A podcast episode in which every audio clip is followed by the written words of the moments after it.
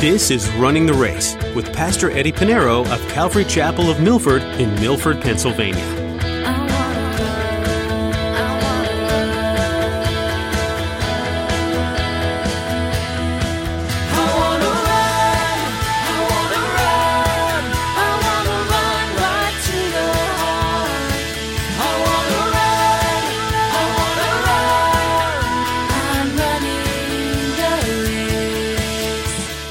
That when the younger men or younger women come into church and say, you know what? I didn't learn this from my parents. I didn't learn about repentance or coming to Christ through my parents. I didn't know what it's like to see God. I didn't even know there was a God. I didn't learn it from my parents, but I visited this church one time. And there was this, if it was a woman, say there was this godly woman. Everything about her was godly it caused me to repent and, and turn my life around and, and surrender, become born again, and now I'm following Jesus. And the same thing for a young man, especially young men. There's not many fathers out there. One of the beautiful things about the church is how closely it can become like a family. We all only have two parents. And if we grew up in a house where they didn't know the Lord, then we never learn the godly principles from them. In today's message, Pastor Eddie will be sharing how the influence that we have in a church could be exactly what the younger generation needs and didn't get from their family. This is what discipleship looks like. Well, let's join Pastor Eddie in the book of Titus, chapter 2, as he continues his message Qualities of a Sound Church.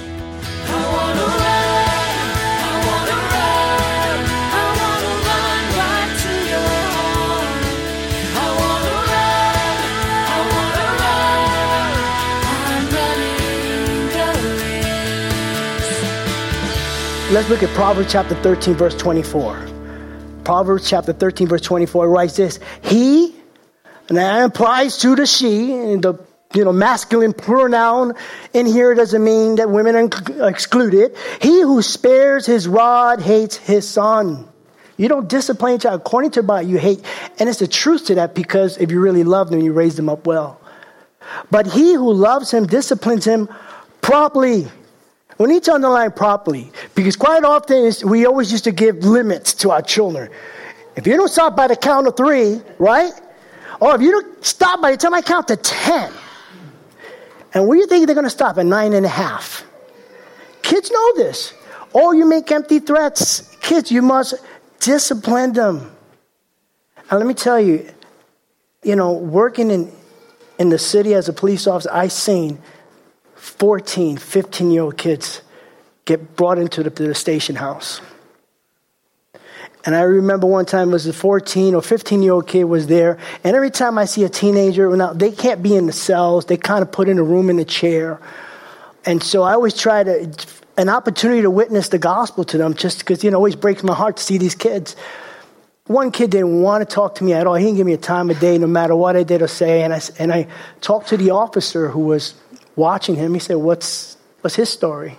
And he said, No, he's here because he beat up his grandfather. I don't know if it's grandmother, but it's a grandparent. I said, What? Really? Yeah, that's nothing. He was here about a couple of months ago. He beat up his father or mother, something like that. So he went from grandparents to back, and there's 15, and you see them in there also because they had guns. You know, it's a sad thing. If they're not disciplined at home, the legal system, the government's going to punish them. And they're not good at punishing either. They reward them and they send them back out. It's a problem. But parents, if you love your child, discipline. Number three, to be discreet, temperate. In other words, she's to exercise self control. Number four, chaste. No, she's pure. Younger women, Christian wife is true to her husband in mind, heart, and in action. Number five, homemaker or keeper at home. Uh, she's not a prisoner. And now, right now, uh, we live in a world where they say, oh, well, listen, I don't, I don't care what the world says. I'm telling you what the Bible says. Okay? I love the fact that my wife is home. The Bible doesn't forbid a woman to have a job outside, but the Bible does tell her what she needs to do. She needs to be a homemaker. In the Greek, it gives the idea that she is to be busy at home. Busy at home. Her primary responsibility, her business at home, taking care of the kids, raising the kids, because they're much better with the kids. Okay? I don't know how Judy did it, but she did it. And let me tell you, with her, uh, she had surgery not too long ago, and all of us realized wow, without Judy in the, in the house doing what she normally does, we're a mess. Even my dogs don't even know what to do. I feed my dogs. My dog is looking at. I have a greedy dog. He eats anything, but he's looking at me like, and he's something's not right here. And I'm going to be honest. You know, coffee every morning, right? I have the drip coffee. You know, you think that's simple to operate. I didn't know how to operate it. And no lie, we're in church. God is my witness. I just learned how to use the dishwasher. Yeah. My wife did what she, and she does it best. Better than me. And I tried making the coffee thing, by the way, never came out good. And I would tell Judy, Judy, you make it better. And she probably thought I was trying to fake incompetency. You know, I said, oh, I can do it. No, I can't. You do it, but I became a pro. I know how to do this thing. By the way, I know how to sew. I have my own sewing machine, by the way. Yes? I know how to iron. Judy can tell you, I taught her how to iron my shirts. I know how to sew, I know how to take care of my clothes. And Judy can tell you that. But the Bible says she's to be a homemaker. Let me tell you, it's not passing, but this is biblical the way it is. The way God had ordained it from the very beginning in the garden, okay? And God hasn't changed because God's same yesterday, today, forever. The same God that we worship today is the same God that, you know, was that created heaven and earth. And in the beginning, before the fall, he created man, before the woman. And so it's not about value because women always say, oh, well, God values men better. No, it's order. Because the same way you look at scripture, scripture, Jesus said the son submits to the father in the same way. So if the son submits to the father, are we saying that the father is better than Jesus? Perish the thought, right? They're equal, they're one. So in the same way, it's not saying that we're to degrade or women being degraded or just going to the house. Let me tell you something. Since I retired, I love being in my house. But it's not is not value, it's not what's better, because both man and woman create an image of God. Both create an image of God. So, anyway, she used to teach what is good. And that means it translates to be kind. And number seven, finally, obedient to her own, to their own husbands. Obedient means uh, to subject oneself uh, into submission, uh, to submit to. And this is an attitude. The submission is an attitude. It says, submit unto your husband as unto the Lord. If the husband says, listen, honey, uh, things are rough, um, there's a five finger discount when you go to Walmart, so just take whatever you want with your five fingers. No, I can't do that. That's stealing. We need to lie on our taxes. I'm sorry, we can't lie. I'm not lying. But First Peter chapter 3 verse 1 says, Wives likewise submit to your own husband. Not other husbands, not other men. No, your own husband. Because I don't think any husband want his woman to submit to any other man. It said, but be submissive to your own husbands, that even if some do not obey the word, in other words, they're not believers, they without a word may be won by the conduct of their wives. Peter was talking to the wives who had unsaved husbands, and that's quite often the case. But you know what? By the way you conduct yourself. There are husbands who probably don't want to come to church. We get to see how their wives are. You see? There's someone else. They're in church, they're one person, and home, they're another person. Harold, why can't you come to church with me? Said, That's the reason why. I take a break when you're not here. you know? And so, you know, Remember, it's value, not order. Obedient to their own husbands, that the word of God may not be blasphemed. That's important. And you know, all of this in the home is to set an example to the world. Say, listen, we're not saying that we're better than people. No, we're just better off because we follow Christ. And the family should set the example of the world. That's a come there. The world isn't like the one mommy, one daddy, children. They don't want that. They want the two mommies, the two daddies, or whatever. They're just making up, they're breaking up the family. The believers in Jesus Christ should tell them this is the way it is in the scripture. we're a family of God. The way God has ordained a marriage between one biological man and one biological woman, with children. Be fruitful, multiply. Why? Because we need godly offsprings. That's why we need to be fruitful. Today, nowadays, people say, oh, well, don't want to have a kid because it's expensive. That's not what God said. You still have kids. Think about your career or something else. If you don't trust in the Lord, then, you know, with a child or, the, or anything else, then why bother? You know, we, we, we, we're having this mentality. It's a worldly, secular mentality. Don't have kids, they're expensive. You know, God provides, and God has been faithful.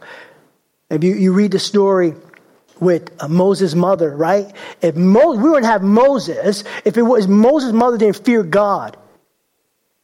Because she would have let Moses go into this crocodile infested river like all the other male Jews that were tossed in. But she feared God, she saved his life. He became a deliverer of Israel. Didn't fear Egypt, didn't fear the government, nothing. And that's the way we should obey God, not man. The fourth group, younger men, verses 6 to 8, and there's two things that the younger men in the church must do. Number six, number one, into verse 6, likewise, exhort the younger men to be sober minded, focused, earnest, discerning, discreet. And younger men need to be sober minded. Listen, I was a young man. Well, I'm still am a young man. But I was a young man once, and let me tell you, all guts, no brains. And I always crashed into things. I did things, and I always got in trouble for it. Something happened in the house. Where's Edward? or my nickname. Where's Pee Wee? You can't use that. that was my nickname. Who did it? Pee Wee did it. but you need to be careful because younger men, you know, we start you know, younger men, we stupid. Second Timothy chapter 2, verse 22, uh, chapter 2, verse 22, it says, Flee also useful lusts, and that's important. But pursue righteousness, faith, love, peace with those who call on the Lord out of a pure heart. Be pure. Verse 7 In all things, show yourself and that's including, Paul's including Titus here. He's a young man, obviously, because he includes him into this group. And said, In all things, show yourself, you Titus, to be a pattern or an example of good works, good deeds.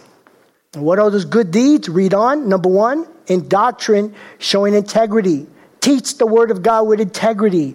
Be faithful to the text. Don't water it down. Don't take away. And if it offends, that's the word of God. Jesus said, I come to bring a sword. I come to bring a sword. He said, I did not come to bring peace but a sword, right? He said, Whoa, Jesus, what's going on? Well, because the word is going to divide families, going to divide friends because you believe in Jesus Christ, you believe in the gospel. The gospel is offensive. You tell anyone, you go out there, you preach about God, you might get someone interested, but you say Jesus, oh, wait a minute. Notice that's the difference because there's so many gods out there. But if you say Jesus Christ, whoa, wait a minute. I know about you Christians, you, you know, Bible thumper Christian guys, you Jesus freaks, you know. No, you talk about Jesus because you know what it means? It means, it means repentance. It means, it means submission. It means surrendering your life. That's what that means. Good works, doctrine, keeping the word. Two, reverence. We, we went through this dignified, honest, honorable, incorruptibility, meaning to be above reproach. Above reproach. Verse 8, n- number 4, sound speech that cannot be condemned. In other words, watch how you talk, be careful what you say.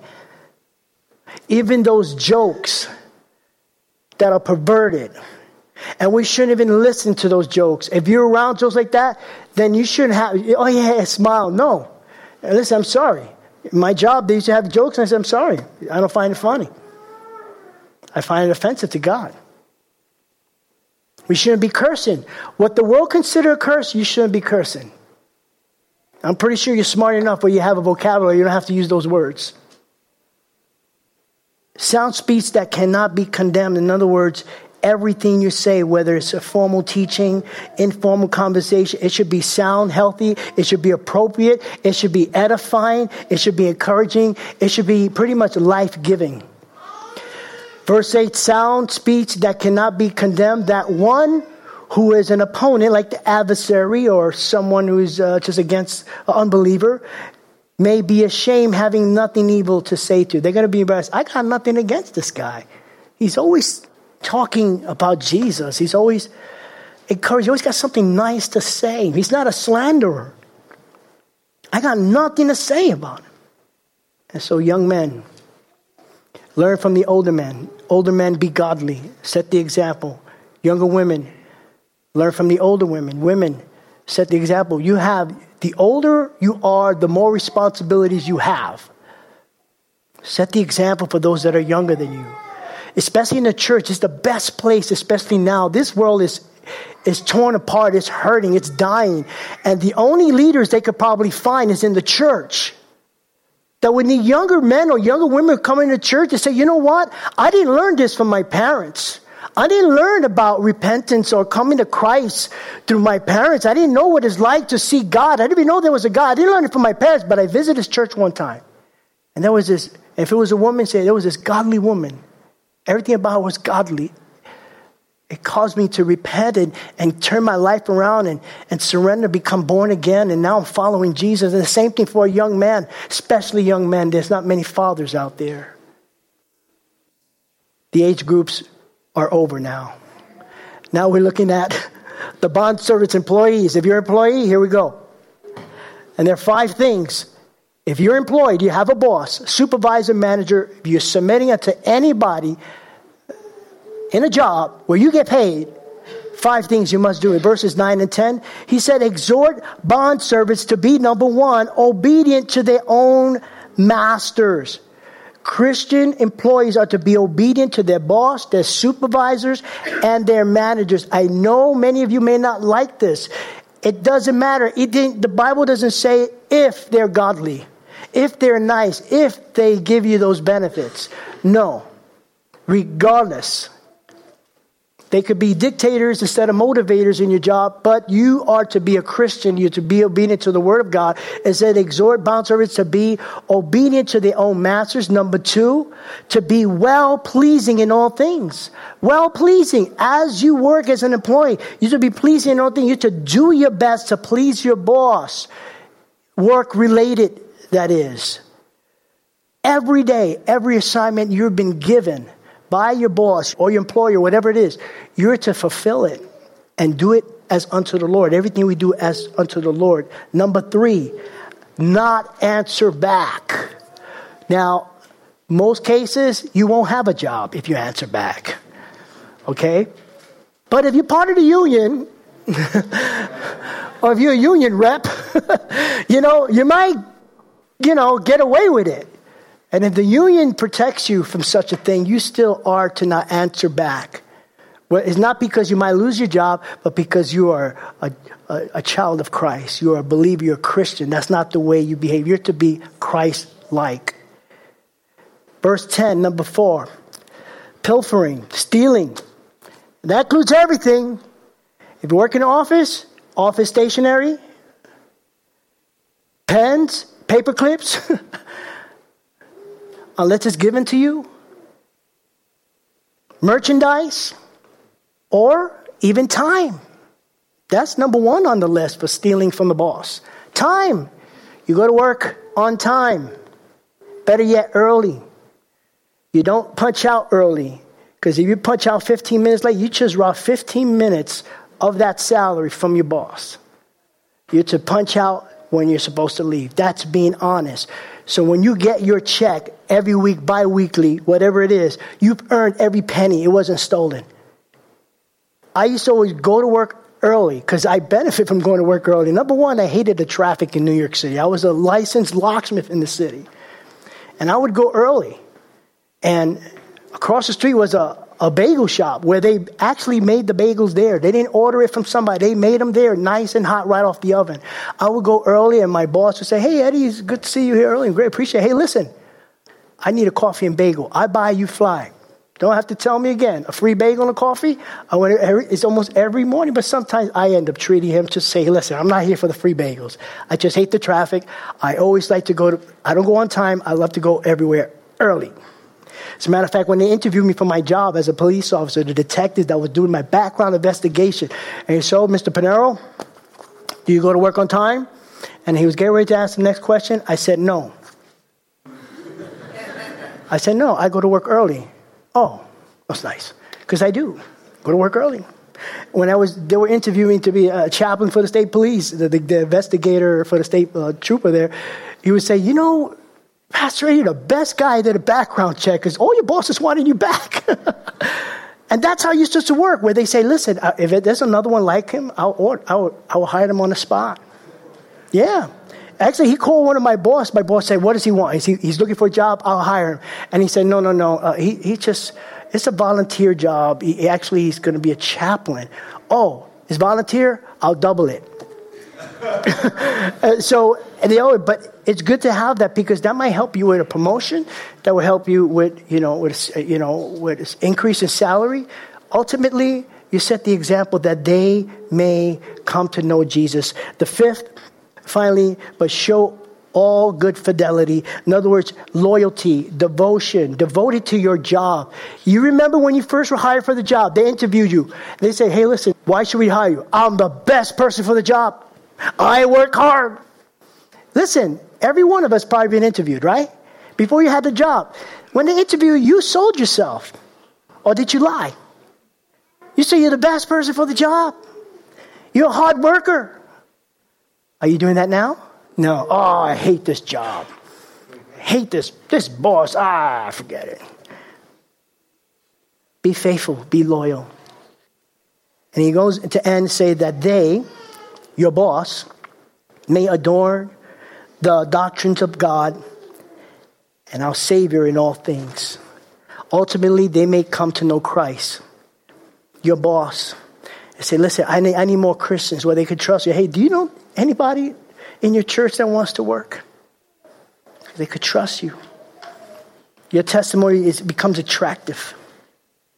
And so, sound doctrine brings forth sound practice, right living, and it produces, you know, uh, sound practice. So, healthy doctrine produces healthy spiritual living. Amen? Lord, we thank you for your word. Uh, we thank you, the word that never perishes, Lord. And Lord, we partook of this bread at your table.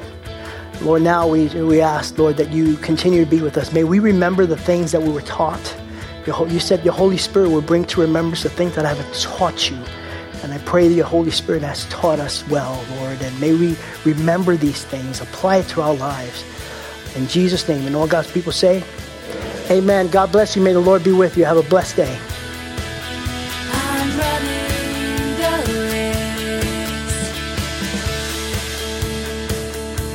You've been listening to Running the Race with Pastor Eddie. Pastor Eddie is working through the book of Titus. When it comes to running the race, the book gives us clear, sound advice for living, like in chapter 1, verses 7 and 8, which say, Show yourself in all respects to be a model of good works, and in your teaching show integrity, dignity, and sound speech that cannot be condemned, so that an opponent may be put to shame, having nothing evil to say about us. That's just one small piece of the wisdom buried in the book of Titus. Pastor Eddie has a lot more to share with you, so be sure to come back again. Are you learning as much as I am from these messages? Want to be a part of sharing the good news through this ministry? Jessica is here to share with you how to step in. Prayers for this ministry would be so appreciated. The opportunity for the lost to be reached over the radio is incredible. So please pray for our listening audience and that what shared will alter people's lives forever. Another way you can support us is by prayerfully considering giving in a financial way. There's a lot of time and effort that goes into producing this program, and we're grateful for all who are willing to come alongside us to support the creation of each program. If you feel led to do this, you can find a Give tab at runningtheraceradio.com. If you missed that website, it was runningtheraceradio.com. And if you'd like to learn more about Calvary Chapel of Milford, just click back to homepage. Thanks for being here with us today on Running the Race.